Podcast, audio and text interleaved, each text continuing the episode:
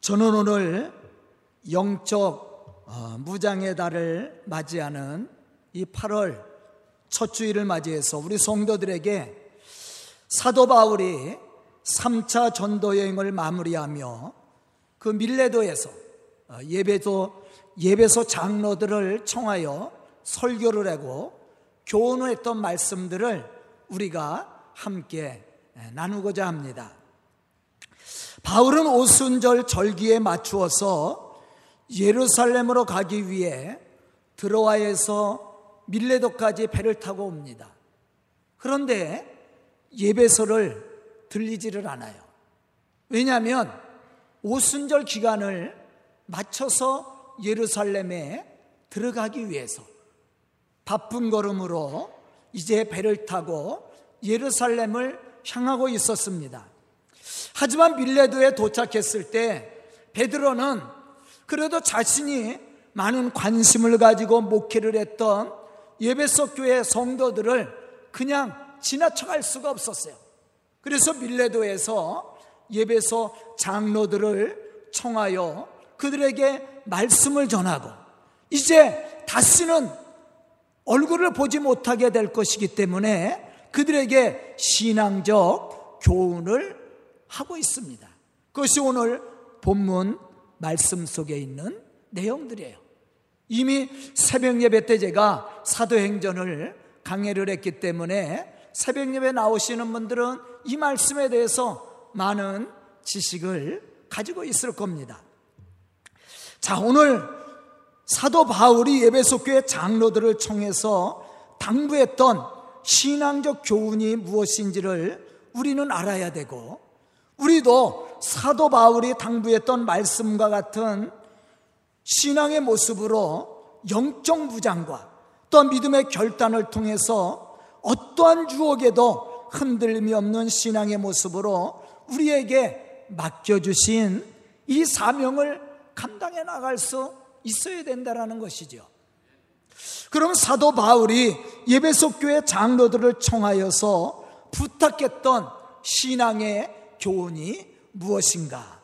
우리가 오늘 말씀 속에서 생각해 봐야 됩니다. 첫째는 사명의식이에요. 사명의식을 가지라는 겁니다. 우리도 마찬가지예요. 우리에게 이러한 사명의식이 있어야 우리에게 맡겨주신 사명을 감당해 나갈 수 있게 된다는 것입니다. 우리 신앙의 삶 속에 아주 중요한 것이 있습니다. 그것은 분명한 신앙의 목적과 사명 의식을 가져야 된다는 거예요. 만약 우리가 왜 교회에 나와 말씀을 들어야 되고 예수를 믿어야 하는지를 잘 알지 못한 채 신앙생활을 하고 있다면 우리의 신앙은 아마 쉽게 유혹을 받게 되고 아마 신앙이 무너지게 될 거예요. 하지만 분명한 신앙의 목적과 사명 의식을 가지고 우리가 신앙생활을 한다면 어떠한 유혹이 와도 핍박이 온다 할지라도 흔들림이 없이 우리에게 맡겨주신 이 사명을 감당해 나갈 수 있는 힘과 용기를 얻게 될 것입니다. 본문 24절에 보면 바울은 이렇게 고백하고 있습니다. 내가 달려갈 길과 주 예수께 받은 사명, 곧 하나님의 은혜의 복음을 증언하는 일을 마치려 하면은 나의 생명조차 조금도 귀한 것으로 여기지 아니하노라. 그렇게 바울은 고백하고 있습니다. 바울의 신앙의 삶을 보면 힘들고 어려웠습니다. 많은 방해자들이 있었고 핍박자들이 있었습니다. 특히 같은 동족이었던 유대인들이 더 많은 방해를 했고 더 많은 핍박을 했어요. 이러한 가운데서도 그가 믿음을 지키고 맡겨주신 복음의 사명을 감당해 나갈 수 있었던 것은 분명한 신앙의 목적과 사명 의식을 가지고 있었기 때문이었다라는 사실입니다. 본문 22절로부터 23절에 보면 바울은 성령에 매여 예루살렘에 가는데 거기서 무슨 일을 당할는지 자신은 잘 알지 못하나 성령이 가르쳐 주신 것으로 볼 때 결박과 환란이 자신을 기다리고 있음을 알게 되었다라고 고백하고 있어요. 즉 바울은 지금 예루살렘에 들어가려고 해죠. 오순절 기간을 맞춰서. 그런데 예루살렘에는 많은 유대인들이 바울을 죽이려는 계획을 가지고 있었어요. 성령이 바울에게 알려주었다. 그렇게 말씀하고 있습니다.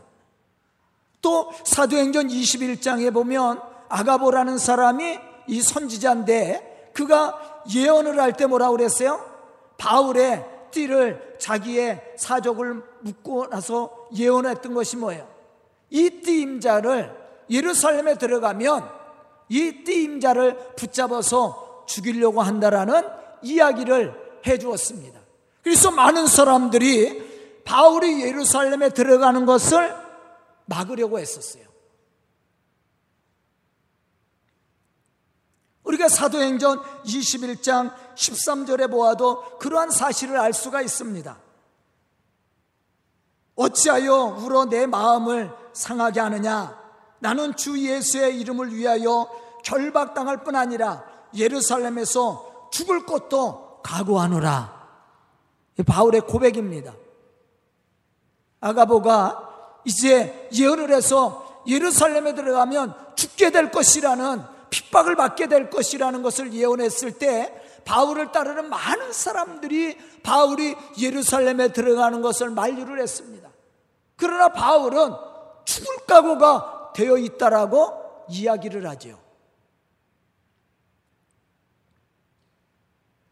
바울이 이렇게 환란과 핍박이 있음을 알면서도 그것을 두려워하거나 근심하지 않고 담대하게 나갈 수 있었던 것은 부르심의 분명한 목적과 사명이 있었기 때문이었다라는 겁니다. 바울의 사명이 뭐예요? 복음 전하는 거예요. 빌립보서 4장 14절에 보면 바울은 이렇게 고백합니다. 푯대를 향하여 그리스도 예수 안에서 하나님이 위에서 부르신 부르심의 상을 위하여 달려가노라. 또 고린도전서 9장 16절로부터 17절에 보면 바울은 이렇게 고백합니다. 내가 복음을 전할지라도 자랑할 것이 없으면 내가 부득불 할 일임이라. 만일 복음을 전하지 아니하면 내게 화가 있을 것이로다. 내가 내 자의로 이것을 행하면 상을 얻으려니와 내가 자의로 아니할, 아니한다 할지라도 나는 사명을 받았노라. 복음 전하는 일이 바울에게 뭐라고 그랬어요? 사명이라고 그랬어요. 여기서 우리는 바울 사도가 환란과 핍박이 있음을 알면서도 끝까지 맡겨주신 그 복음의 사명을 감당해 나갈 수 있었던 신앙의 모습을 찾아볼 수가 있습니다. 그것은 자신을 부르신 하나님의 부르심에 분명한 목적과 사명, 의식이 있었기 때문이었다라는 사실이죠. 그런 바울이 하나님으로부터 받은 사명이 무엇입니까? 24절에 보면 하나님의 은혜의 복음을 증언하는 일을 마치는 것이라고 바울은 이야기하고 있습니다. 다시 말하면 하나님이 자신을 구원하고 자신에게 맡겨주신 복음의 사명이에요. 예수가 그리스도이신 것을 증언함으로 말미암아 죽어가는 많은 영혼들을 구원의 길로 인도하는 일입니다. 이것이 바울이 자신에게 하나님이 자신에게 맡겨주신 사명이라고 그랬어요. 이 사명을 감당하기 위해서는 생명조차도 조금도 귀한 것으로 여기지 않는다라고 그랬어요. 내가 죽는다 할지라도 예루살렘에 들어가겠다라는 겁니다. 왜 그렇습니까? 복음 전하기 위해서. 왜 바울이 오순절을 기해서 예루살렘에 들어가려고 빠른 걸음으로 갔다고 그랬어요? 오순절은 이스라엘 백성들만 예루살렘에 모이는 것이 아니라 각 나라에 흩어져 있는 순례객들이 예루살렘에 모입니다. 지금도 마찬가지예요. 오순절 때는 예루살렘이 꽉 찹니다. 순례객들로. 그래서 바울은 그곳에 가서 복음 전할 수 있는 기회 아니에요?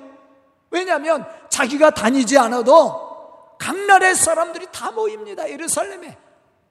물론 바울이 이방인 교회에서 헌금한 것을 예루살렘 교회에 전달하기 위해서도 가는 거예요. 더 중요한 것은 복음입니다.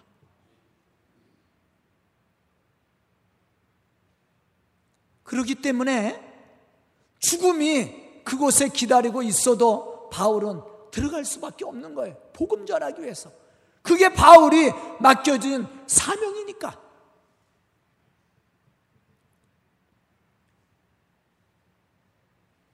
에베소서 3장 8절에 보면 바울은 또 이렇게 고백합니다. 모든 성도 중에 지극히 작은 자보다 더 작은 나에게 이 은혜를 주신 것은 측량할 수 없는 그리스도의 풍성함을 이방인에게 전하게 하려 함이니라. 성도 중에서 지극히 작은 자 중에 작은 자라고 자기를 얘기합니다. 그런데 하나님이 나를 구원하사 나에게 이러한 은혜를 베풀어 주신 것은 측량할 수 없는 그리스도의 그 풍성함을 이방인들에게 전하게 하려 함이라고 얘기했어요. 바울이 처음서부터 예수 믿었던 사람은 아니죠. 예수를 핍박했던 사람입니다. 교회를 박해했던 사람이에요. 그런데 그가 담에색 도상에서 살아계신 예수님을 만났습니다. 그 은혜가 늘 그 가슴을 뛰게 만들었어요. 바울이 그것을 고백합니다. 측량할 수 없는 그리스의 그 풍성한 은혜가 내 가슴 속에 있다라는 거예요. 그 은혜를 나만 간직하고 나만 누릴 수가 없습니다. 하나님이 나에게 이러한 은혜를 베풀어 주신 것은 바로 이방인들에게 복음을 전해서 그들을 구원의 길로 인도하는 것이라고 얘기했어요. 나에게 주신 사명입니다. 그 일을 마치려 하면은 내 생명도 조금도 귀한 것으로 여기지 않겠다라는 거예요. 이게 바울이 고백하는 내용입니다. 즉, 바울은 자신이 이방인의 사도로 하나님의 부르심을 받았다는 분명한 사명의식을 가지고 있었습니다. 그러기 때문에 그는 현실에 만족하거나 세상과 타협하지 않고 맡겨주신 사명을 감당해 나갈 수 있었다라는 것이죠. 뿐만 아니라 그가 가는 길에는 늘 복음을 방해하고 핍박하는 자들이 있었습니다. 생명을 위협하는 자들이 있었습니다. 그러나 바울은 그것 때문에 불평하거나 실망하지 않았어요.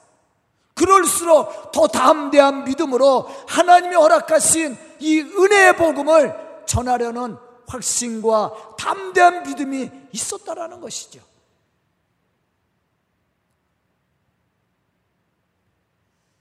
우리 주변에 보면 복음을 전하기 위해서 헌신하는 사람들이 많이 있습니다. 저는 가끔 성교지를 방문, 방문할 때마다 그런 생각을 가져요.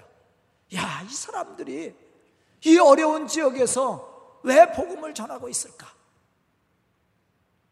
사실 우리 교회도 많은 지역을 선교하죠. 제가 그곳을 다 가봤습니다. 선교지 갈 때마다 생각하는 거예요. 말도 잘 안 통하죠. 문화도 다르지요. 음식, 음식이 얼마나 힘든 건지 아세요?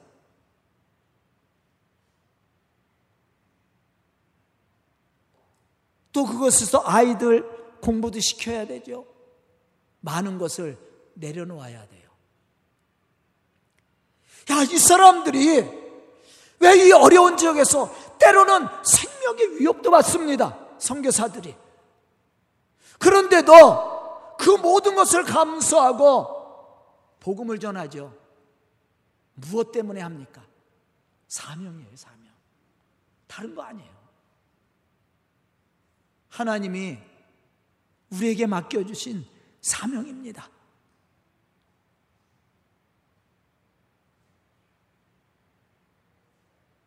저에게 왜 목회자가 됐냐고 물어보면 다른 거 없어요. 사명이에요. 세상 물질도 아니고 세상 권세도 명예도 아니에요. 그런 거 얻으려면 세상에 나가면 되잖아. 사명이 없으면 할 수 없는 거예요. 우리 성도들도 마찬가지입니다. 우리 성도들도 교회를 위해서, 복음을 위해서 얼마나 많이 헌신을 해요. 그러한 희생과 헌신을 하면서 교회를 섬기고 있지 않아요? 그렇게 할 수 있는 이유가 어디에 있습니까? 사명이에요. 다른 거 아니에요. 바울도 마찬가지라는 거죠. 내가 사명을 받았노라. 아멘. 그것 때문에 그가 생명의 위협을 받고 핍박을 받아도 복음 전하는 거예요. 두 번째는 말씀으로 무장하라고 그랬어요. 에베소 교회 장로들을 교훈했던 두 번째 이유가 뭐냐면 말씀으로 무장하라는 겁니다. 우리가 신앙생활하고 있는 이 세상은 그렇게 만만하지가 않아요. 많은 유혹이 있고 보이지 않는 핍박과 박해를 우리가 받고 있습니다. 이러한 가운데 우리가 어떻게 맡겨주신 이 복음의 사명을 감당해 나갈 수 있습니까? 그것은 말씀으로 무장해 있어야 된다는 거예요. 본문 32절에 보면 바울은 예배속 교회 장로들을 향해 이렇게 교훈하고 있습니다. 지금 내가 여러분을 주와 및 그 은혜의 말씀에 부탁하노니 이 말씀이 여러분을 능히 든든히 세우사 거룩하게 하심을 입은 모든 자 가운데 기업이 있게 하시리라. 여기서 말하는 그 말씀이란 주와 및 그 은혜의 말씀으로 부탁한 것들을 이야기합니다. 즉, 본문 31절에서 바울이 말하고 있는 것처럼 에베소에서 3년 동안 밤낮으로 쉬지 않고 눈물을 흘리며 훈계했던 말씀들. 사실 오늘 본문 말씀을 보면 바울이 드로아에서 배를 타고 예루살렘으로 갈때 에베소를 들리지 않고 그냥 지나쳐 옵니다. 그리고 밀레도까지 온 거예요. 밀레도는 에베소 아래 항구 도시예요. 그런데 사실은 바울이 3차 전도 여행을 떠날 때 에베소에서 3년 동안 머물면서 복음 전했거든요. 에베소뿐만 아니라 그 주변에 있는 많은 지역을 다니면서 복음을 전했어요. 그래서 에베소 교회에 대한 애착을 가지고 있습니다. 그런데 다시 예루살렘으로 돌아올 때는 에베소를 들리지 않았다고 그랬어요. 하지만 밀레도에서 에베소 장로들을 청하여 말씀을 전할 때 무슨 말씀을 전했냐면 내가 너희에게 3년 동안 눈물을 흘리면서 밤낮 눈물을 흘리면서 너희에게 전했던 그 말씀을 기억하라는 거예요. 그 말씀이 너희를 든든히 세워주실 것이며 너희가 하나님의 거룩한 백성으로 하나님이 약속하신 그 기업을 얻게 하리라.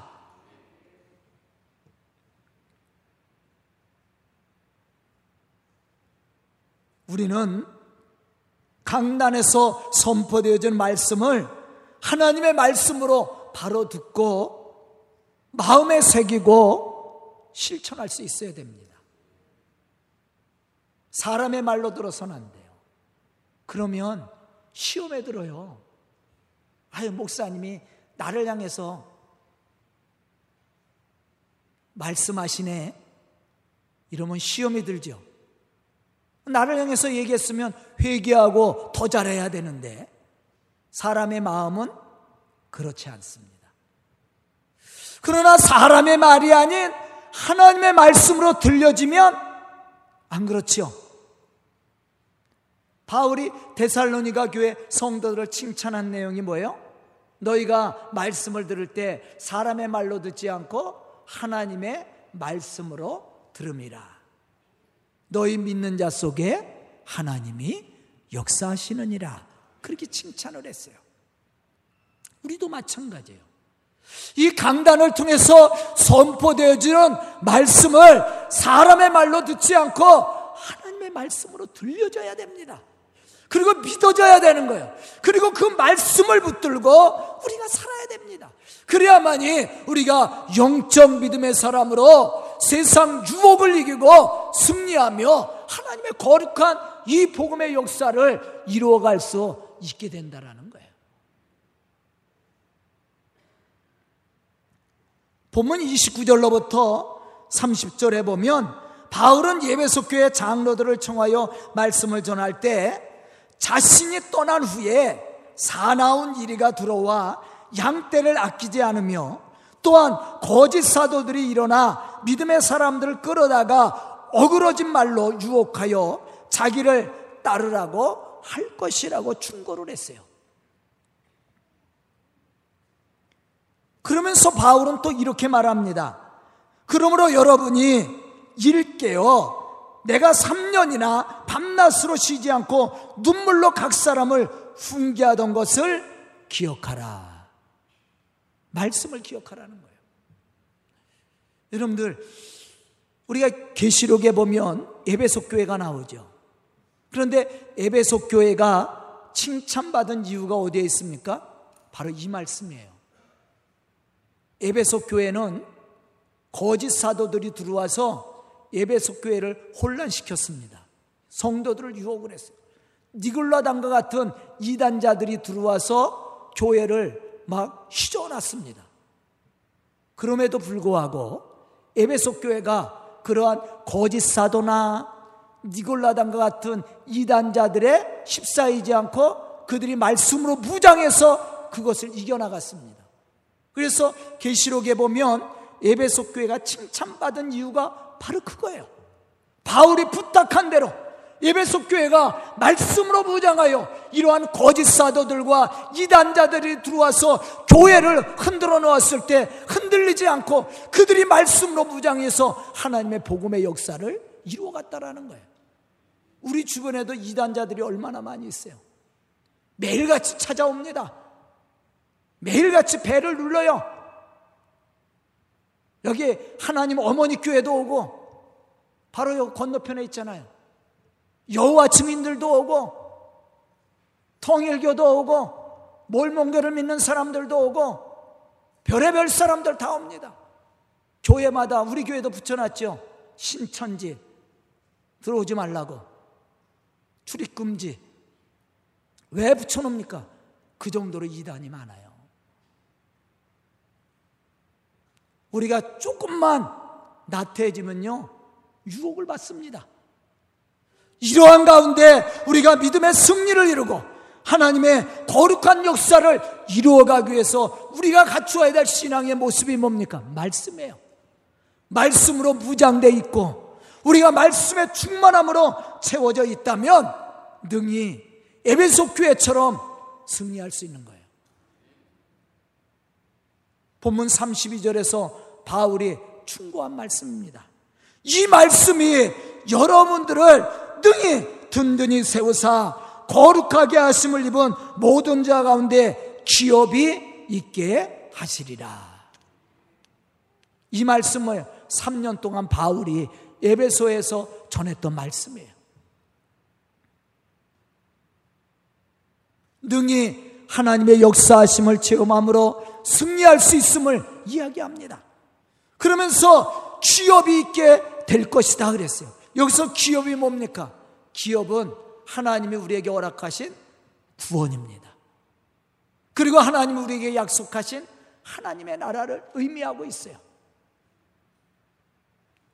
하나님의 구원과 하나님의 나라를 차지할 수 있는 사람이 뭐예요? 끝까지 신앙을 지키는 사람이요. 끝까지 신앙을 우리가 지키기 위해서 갖춰야 될 신앙의 모습은 뭡니까? 말씀이라는 거예요. 말씀으로 무장해 있어야 된다는 거예요. 저는 오늘 말씀을 듣는 우리 성도들이 영적 신앙의 사람들이 되어서 사명감을 갖고 또 말씀으로 무장해서 우리에게 맡겨주신 이 복음의 사명을 감당해 나가는 그런 믿음의 성도들이 될 수 있기를 주의 이름으로 축원합니다. 세 번째는 성령 충만해야 됩니다. 뿐만 아니라 성령의 인도하심을 받아야 된다라는 거예요. 본문 26절로부터 28절에 보면 바울은 하나님의 당신의 핏값으로 사신 교회를 보살펴야 될 일꾼들이 갖추어야 될 신앙의 모습을 이야기하고 있습니다. 오늘 여러분에게 증언하거니와 모든 사람의 피에 대하여 내가 깨끗하니 이는 내가 꺼리지 않고 하나님의 뜻을 다 여러분들에게 전하였습니다. 그렇게 바울은 이야기합니다. 여기서 모든 사람의 피에 대해서 내가 깨끗하다는 말은 바울 자신은 복음 전하는 일에 나태하지 않고 태만하지 않았다라는 거예요. 또 맡겨진 사명을 감당하는데 충실했다라는 것을 이야기하고 있습니다. 또 여기서 바울은 거리낌 없이 하나님의 뜻을 다 전했다라고 얘기합니다. 이는 예수 그리스도를 통해 인류를 구원하시려는 하나님의 모든 구원 계획을 이야기하고 있습니다. 즉 바울은 하나님이 자신에게 맡겨 주신 그 복음의 사명을 감당하려는 데는 조금도 주저하지 않고 담대히 그 복음의 사명을 감당했다라는 거예요. 그럼 우리가 바울과 같이 복음의 증인자로서 예수가 그리스도이심을 증언하고 또 복음의 선한 열매를 맺어가려면 어떻게 해야 됩니까? 성령의 충만한 은혜를 받아야 돼요. 성령이 인도하심을 따라 순종할 수 있는 믿음이 있어야 됩니다. 초대교회 제자들처럼 그들이 성령을 받게 되었을 때 그때서 비로소 말씀이 깨달아지고 그들에게 주어진 사명을 감당할 수 있었습니다. 우리도 마찬가지예요. 본문 28절에 보면 바울은 예배소 교회 장로들을 향해서 이렇게 말하고 있습니다. 여러분은 자기를 위하여 또는 온 양떼를 위하여 삼가라. 성령이 그들 가운데 여러분을 감독자로 삼고 하나님이 자기 피로 사신 교회를 보살피게 하셨느니라. 사실 우리는 주님 앞에 이끌어 주시고 예수 그리스도 안에서 참된 기쁨과 구원의 영광을 누릴 수 있도록 믿음의 지혜와 은혜를 주신 분이 누구예요? 성령이라는 거예요. 예수가 그리스도이심을 믿을 수 있는 믿음의 지혜를 주신 분이 누굽니까? 성령 아니에요? 성령으로 아니하고는 예수를 주라 할 수 없느니라. 그렇게 말씀을 했어요. 뿐만 아니라 우리에게 신앙적 양심을 따라 하나님의 거룩한 일들을 감당해 나갈 수 있는 능력과 힘을 주시는 분이 누구예요? 성령이에요. 그러므로 우리가 성령의 인도하심을 따라 살 때 올바른 신앙의 모습으로 맡겨주신 이 복음의 사명을 감당해 나갈 수 있으며 또 다른 사람들에게 영향력을 끼칠 수 있는 믿음의 사람으로 복음의 열매를 맺을 수 있다라는 거예요.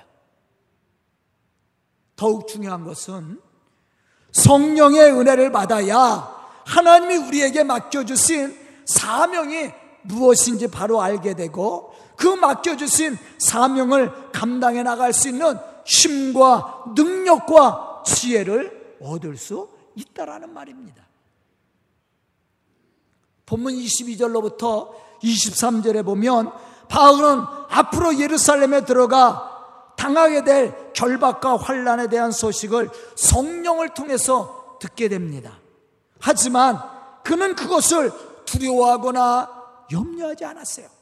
왜냐하면 그러한 사실을 알게 하신 성령이 또한 능히 그 모든 환란과 핍박을 이길 수 있는 지혜와 능력과 또한 보호하심을 지켜주심을 주실 것을 그는 믿었기 때문이었다라는 겁니다. 이와 같이 성령 충만함과 그의 인도하심을 받는 믿음의 사람은 어떠한 상황에 처하든지 어떠한 일을 맡겨두든지 주저하지 않고 흔들림이 없는 믿음으로 맡겨주신 사명을 감당할 수 있습니다. 예수님의 제자들처럼 저는 오늘 말씀을 듣는 우리 성도들이 이러한 믿음의 사람들이 되어서 이 8월에 더욱 성령 충만한 그러한 믿음의 사람들로 우리에게 맡겨주신 이 복음의 사명을 감당해 나감으로 교회 부흥과 하나님의 복음의 역사를 이루어가는 그러한 믿음의 성도들이 다 될 수 있기를 주의 이름으로 축원합니다. 기도드리겠습니다. 은혜로우신 아버지 하나님 감사합니다. 이렇게 귀한 시간 허락하여 주시고 말씀 듣게 하여 주시고 지혜를 허락하여 주시니 감사합니다. 이 시간 말씀 듣고 결단한 우리 성도들 믿음의 사람들로 부족함이 없도록 세워주시고 주의 거룩한 역사를 이루어가는 믿음의 일꾼들이 될 수 있도록 축복하여 주시옵소서 우리 성도들을 통해 교회가 부흥케 해주시고 복음의 아름다운 열매들이 맺어나갈 수 있도록 축복하여 주시옵소서 예수님의 이름 받들어 축복하며 기도드리옵나이다. 아멘.